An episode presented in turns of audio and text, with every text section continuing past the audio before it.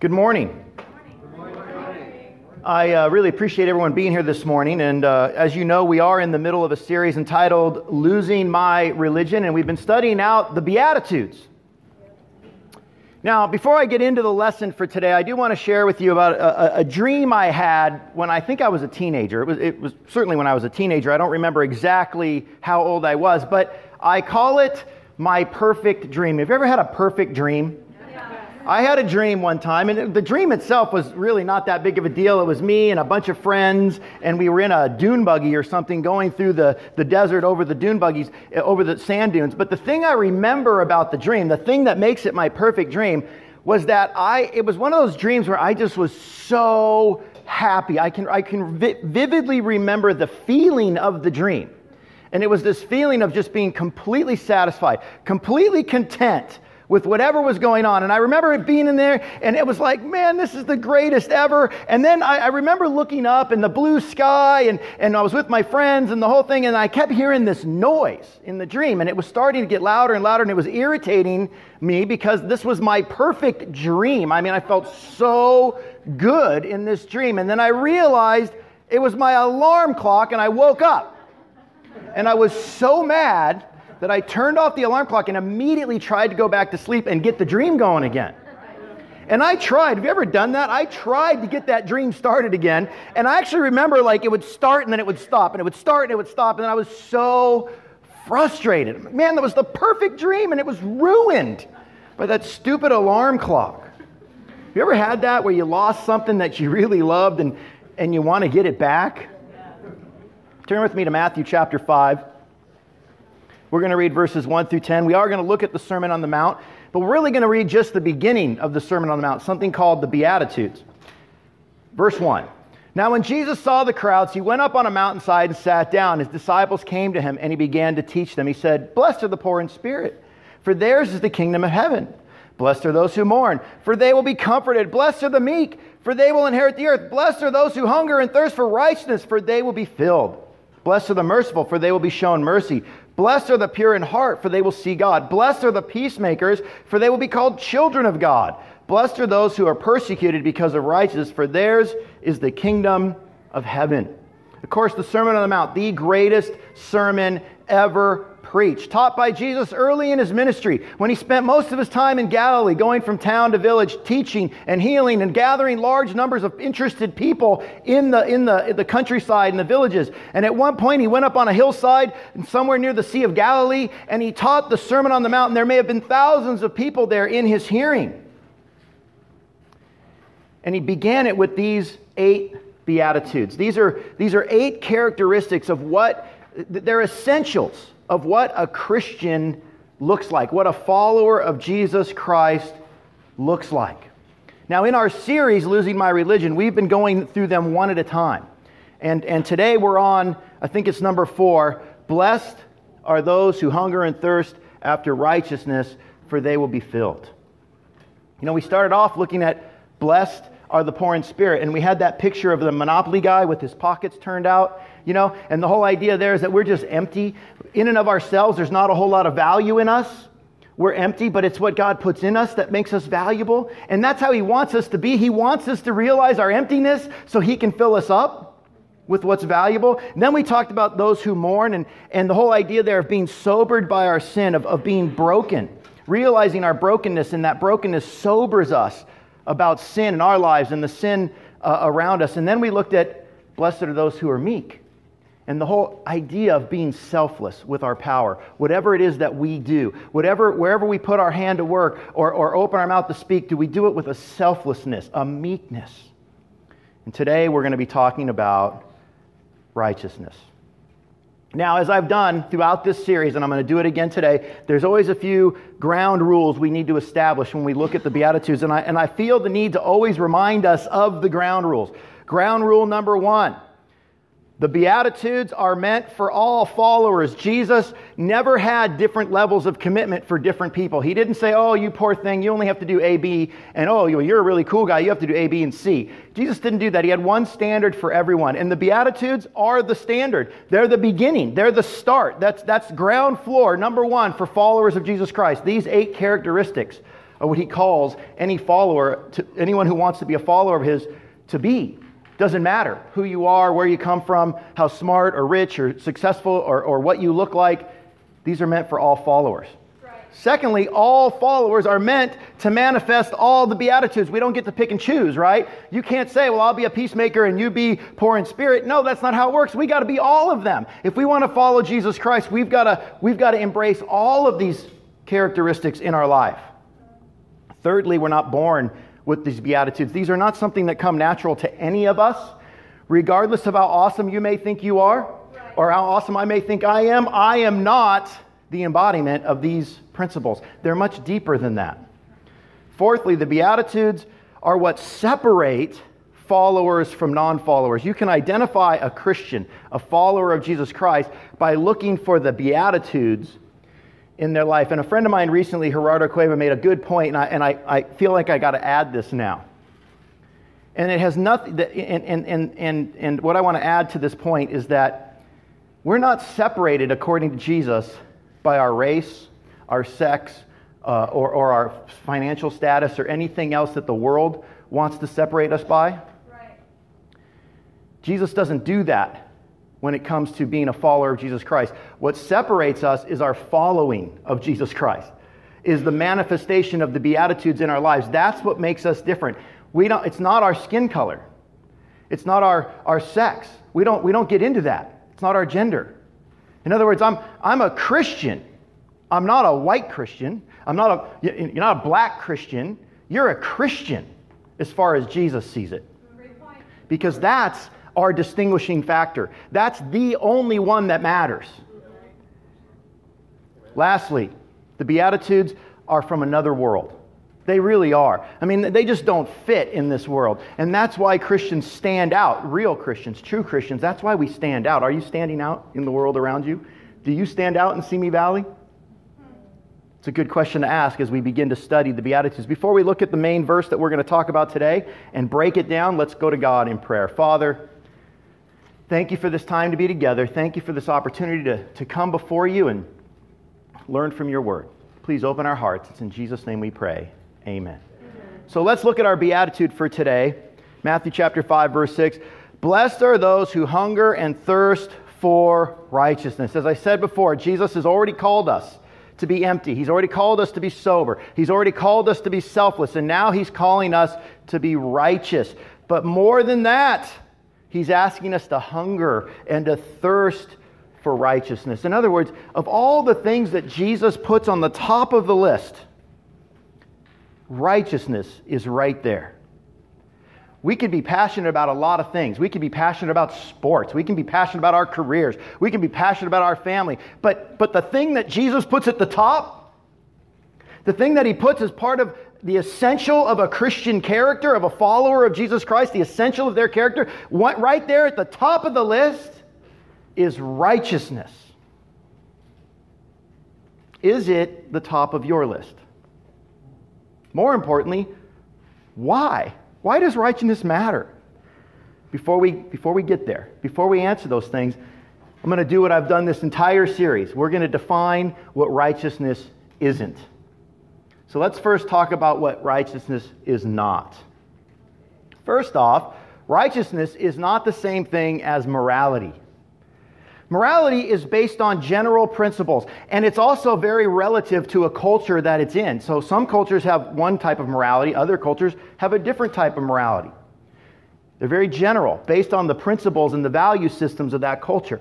Righteousness, as Jesus uses it, is not that. He's not talking about a general sense of right and wrong that's so, somewhat arbitrary between cultures. It's actually much more specific and much more personal, as we'll see. The second thing that righteousness is not is we're not talking about self righteousness. And that's the idea that we're morally superior than, than the person next to us.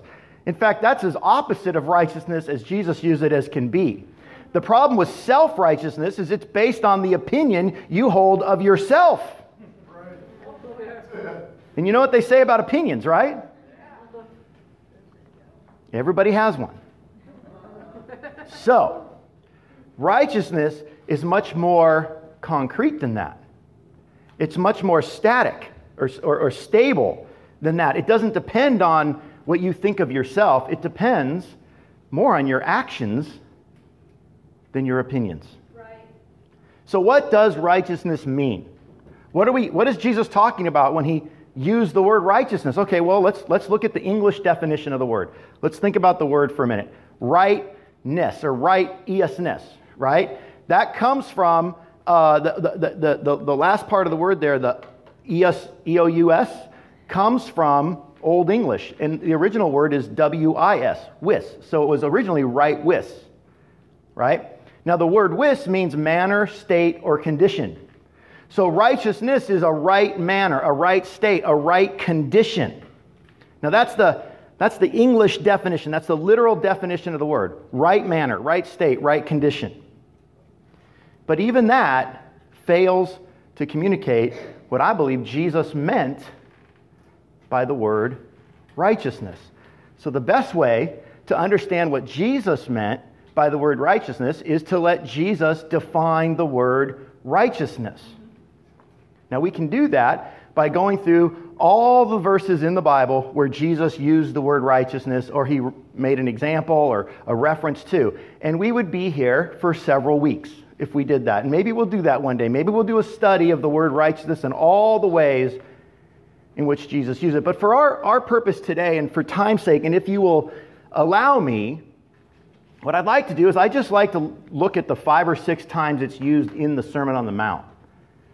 Jesus taught this sermon, and a number of times in the sermon, he uses the word righteous, including the time that we just looked at right here. But he used it elsewhere in the same sermon. So let's just start there. Let's just take the five or six different examples that Jesus had of the word righteous, and I think we'll come up with a decent working definition of the word. Amen? So here we go. Example number one. This is outside of what we've already read. Matthew chapter 5, verse 10, right here in the Beatitudes, he said, Blessed are those who are persecuted for, because of righteousness, for theirs is the kingdom of heaven. This is the last Beatitude. We're going to do a whole study on this in a couple of weeks. But notice the, how he uses the word here he communicates by this use that righteousness is worth something. It's worth suffering or being, or, or, or, being persecuted for. So, righteousness, as Jesus sees it, has a tremendous amount of value. It's worth suffering for. Another use of the word in verse 20, a little bit later. For I tell you that your righteousness surpasses that of the Pharisees. For I tell you that unless your righteousness surpasses that of the Pharisees and the teachers of the law, you will certainly not enter the kingdom of heaven. Now, I want you to pause for a minute because at the time Jesus said this, Pharisees and the teachers of the law, they were the most righteous people you could find. I mean, if you were going to find a righteous person, that was the people you would point to. Now, they weren't all perfect, they weren't all righteous, but as a group, generally speaking, the teachers of the law and the, and the Pharisees were considered highly righteous people, way above the norm, way above the average. Like, maybe people might consider a, a, you know, a minister today supposed to be, you know, you expect them to have a high level of righteousness, right? Beyond the, the average. Well, Jesus is saying, hey, the kind of righteousness I'm talking about is even better than that. It's even higher than that. It goes beyond any kind of righteousness that you can see in the people around you, even the best of you. I'm talking about something beyond that. Another uh, passage he uses in the same sermon Matthew chapter 6 verse 1. Be careful not to practice your righteousness in front of others to be seen by them.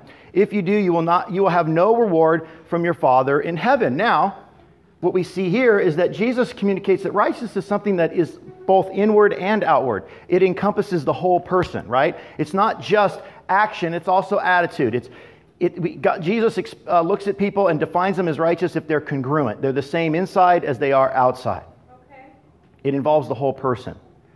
Another example in Matthew chapter 6 verse 33. But seek first his kingdom and his righteousness and all these things will be given to you as well. The, the his here is God, God the Father. And so Jesus defines righteousness uh, or, or Jesus communicates in this verse in the same sermon that righteousness is something that is defined by God himself. That's why it's not morality. Because morality can be defined by a culture. A culture can have a set of values and consider those values moral. Uh, uh, and it's also why it's not self righteousness, because in an individual can have their own definition of righteousness is, but the, the, the definition that actually matters is the one that God gives. And so, according to Jesus, righteousness is something that is defined by God. Now, this is important, and I'm glad we got the, uh, all ages in here this morning. This is important because Jesus believed in the God that was revealed to the Hebrew people, the God of Abraham, Isaac, and Jacob, and the God of the prophets. In fact, that's who Jesus came to. We know this historically. He came to the people of Israel, and they had a very definitive definition of what who God is and, and, and who he or who he was. And it was that those people and it was that definition that Jesus had in mind when he said his righteousness. In other words, this would rule out any other God, if there was such a thing. Jesus would not call what any other belief, religious belief system uh, would produce as actually righteous, because it's coming from a God other than the God that he referred to when he said his righteousness. You follow me? So, if we put this together, we have a, we have a pretty interesting definition of the word righteousness. It's something that is defined by God, it involves the whole person, it's more rigorous than anything anybody knew at the time, and it's worth suffering for. Maybe the best way. And the definition I'm going to go with for today's lesson is found in Matthew chapter 5 verse 48. I want you to pause because there's tension here. Here we go. I want you to listen, to I want you to look at the words on the screen, and I just want to see your reaction. Here it is. The best way I can define from the words of Jesus taken from the Sermon on the Mount what righteousness is. Are you ready?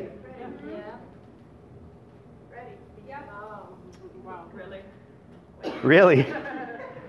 Be perfect as your heavenly Father is perfect. That really is the definition of rightness, the right state, condition, or manner of a person. It's, it's to be perfect as God is perfect. God of Abraham, Isaac, and Jacob, the God of the Hebrews, the God revealed in, in the scriptures we have that we call the Bible, not any other God.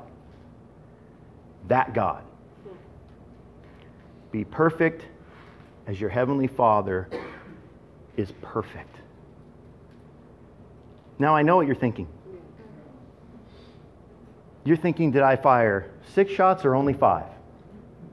None of you know that reference. Darn. I was hoping you'd get that reference. Did you ever see Dirty Harry? It's a great movie. I know what you're thinking. Did I fire six shots or only five? No, I know what you're thinking you're thinking, that is impossible. How can I be perfect?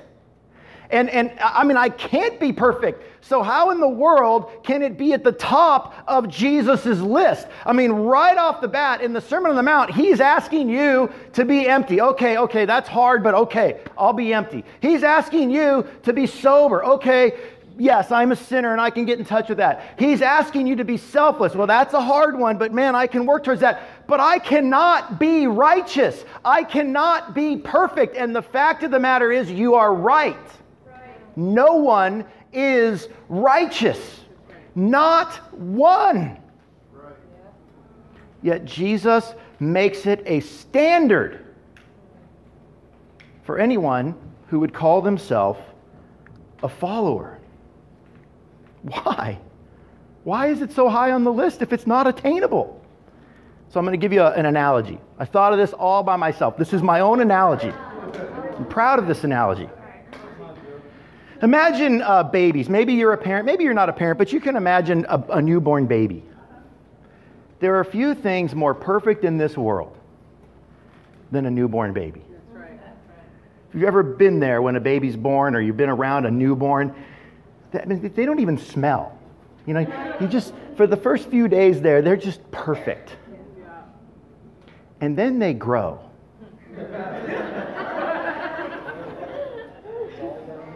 it's all downhill from there, that's right. And then they grow. and the imperfection, uh, the, the perfection disappears. And you know, and, and, and, to be honest, if you're a parent or whether you, even for your own life, you think about it, there's, a, there's something wrong about that. It just feels wrong. This, this perfect child. And, and now what, look at what they've done or what they get into or what they do. And there's something wrong about that. Yeah.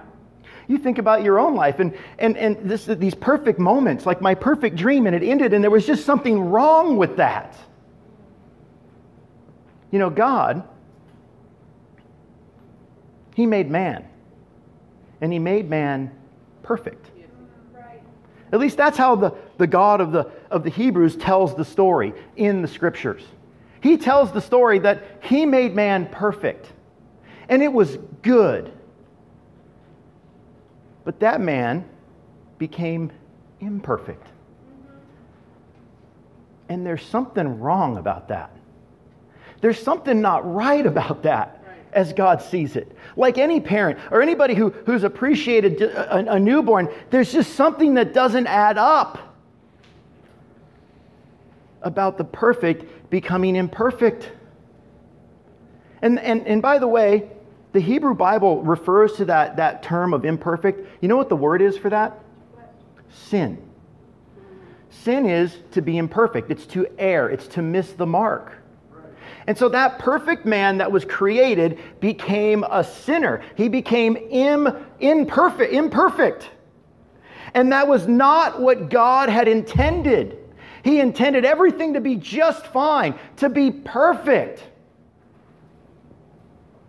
And it isn't. And it wasn't. And it still isn't. And there's something wrong about that. And that's why righteousness is so important. Because it's not how God intended us to be unrighteous. He didn't intend us to become unrighteous or imperfect. He wants nothing more. It's at the top of his list for you and I to be perfect. Like any parent would want their child to be perfect. God wants you and I in the same way to be perfect. But the fact of the matter is, we aren't, and we never will be. Or maybe a better way to put it, we can't be. And so, what does God the Father do? Well, He sends His Son, Jesus Christ, to tell us blessed are those who hunger and thirst for righteousness. I don't know if you caught that. But you can't be perfect, but you can want it. You can desire it. You can, you can hunger and thirst for it.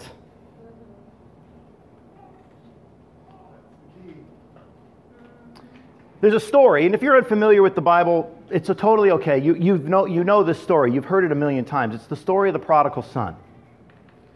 And the, the story of the prodigal son is that there's a father who has two kids, and one of them, the younger one, decides he doesn't want to live at home anymore in that perfect situation he had. So he takes his inheritance early and he leaves because he wants to go explore the world. He wants to enjoy his life out there in the world, and he does. And he goes and lives it up, man, in, parties uh, from, from sun up to sundown and just lives, lives his life.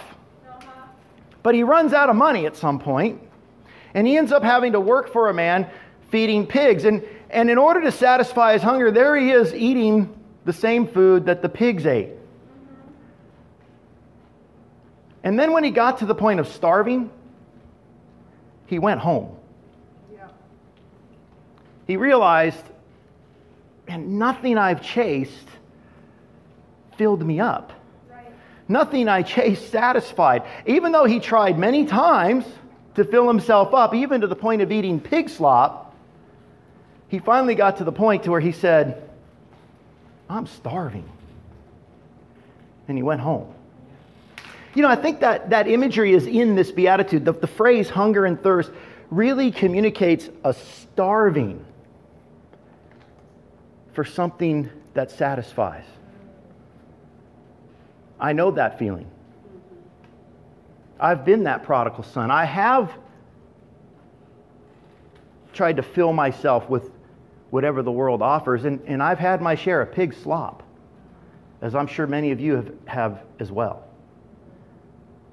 But there was a point in time where I, I realized I was starving and I wanted something else.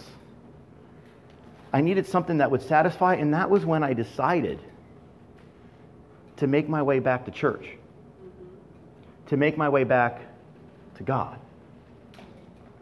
And I'm so grateful that Jesus said, Blessed are you, are those who hunger and thirst for righteousness, for perfection, because I'm not righteous.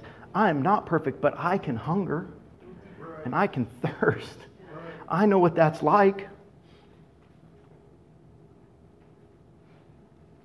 I can starve for righteousness.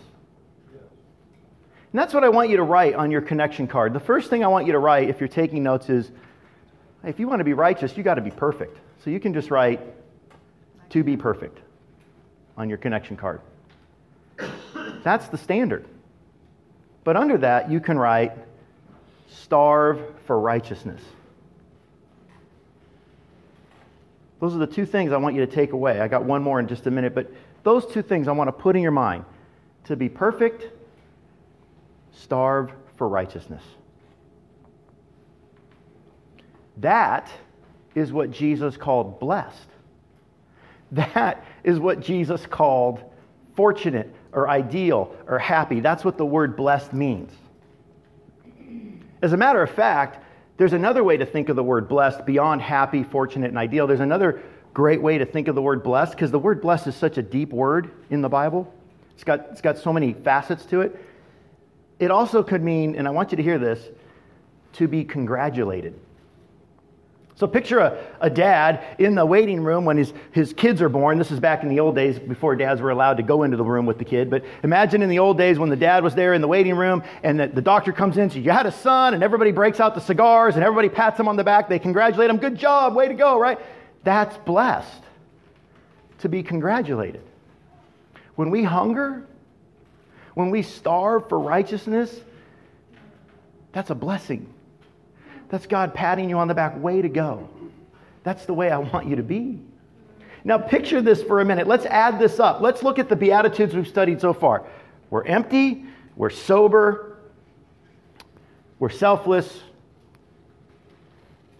and we're starving. That's the recipe for success, according to Jesus.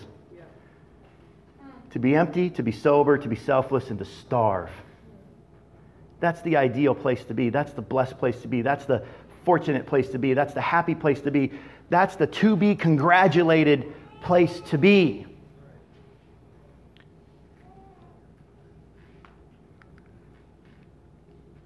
Blessed are those who hunger and thirst for righteousness, for they will be filled. Jesus wants us to be happy. He wants us to feel blessed. To be, he wants to congratulate us. He wants us in that ideal and in that fortunate place. But it only comes when we seek or we hunger or we starve for righteousness. Now, I'm, I'm, pausing here because I want to make another point. This is a side point, but I want you to get this point. We sometimes try to do it the other way around, don't we? We try to make ourselves happy by seeking happiness. But the fact of the matter is, you cannot seek happiness and become happy. Right. That's what the prodigal son figured out. Right. That's what I figured out. Right. That's what many of you have figured out. That you can try to make yourself happy by seeking happiness, but it will always be elusive. You will always be hungering for something else. You will never be filled or satisfied because you've got the cart before the horse. You have to seek his righteousness and happiness is a result. You have to seek meekness, and happiness is the result. You have to seek sobriety, and happiness is the result. You have to seek being empty, and happiness is the result because God congratulates you. He pats you on the back and says, Great job! Congratulations! And He gives you the blessing, the happiness. Fortune is on you when you seek the Beatitudes. But it doesn't end there. That's not all that God wants for us. He doesn't just want us to be happy. He doesn't just want to pat us on the back and congratulate us. There's also a promise. And the promise is that He will fill you up. Amen. We think, I got to fill myself up. And so that's why we do what we do. And it's why we have this whole pleasure mania in our world today. And it's why people in Simi Valley are doing what they're doing right now on Sunday morning and not right here in church. They're trying to find something that they'll never get the way they're trying to find it. It comes only from God. And we have an obligation, and, I, and again, I'm talking to the church here. The thing that's hit me about the Beatitudes, one of the things that, that as I've studied them more and more, I realize Jesus is talking to his followers. He's not talking to lost people.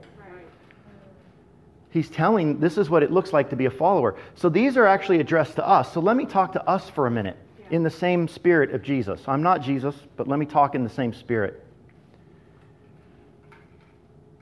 We got to be righteous. We got to be this kind of righteousness. We got to have this kind of righteousness that goes beyond the righteousness of anybody else around us. We got to hunger for it. We got to thirst for it because that's what's going to make you happy. That's what's going to fulfill you. But more importantly, that's what's going to help other people find happiness, find blessing. And there is an entire valley filled of Simi people that needs this message. We are a small church. We have got to get more vocal. We've got to get out there and we've got to be more aggressive and we've got to become these beatitudes so that we can make a difference to the people around us. Because Jesus wants what's right for them every bit as much as he wants what's right for you. You're not the only one to be congratulated. You're not the only one he wants to make right. And so I'm going to put it on your hearts. I'm begging you, I'm pleading with you. You've got to bring people in the door. You've got to witness to people. You've got to share this with people. You've got to call them out of their search, trying to fill themselves up, their search for happiness, and show them the right way to do it. Amen. How do you do that? You bring them to church. That's how it happened for me. It's not that complicated. You bring them to church.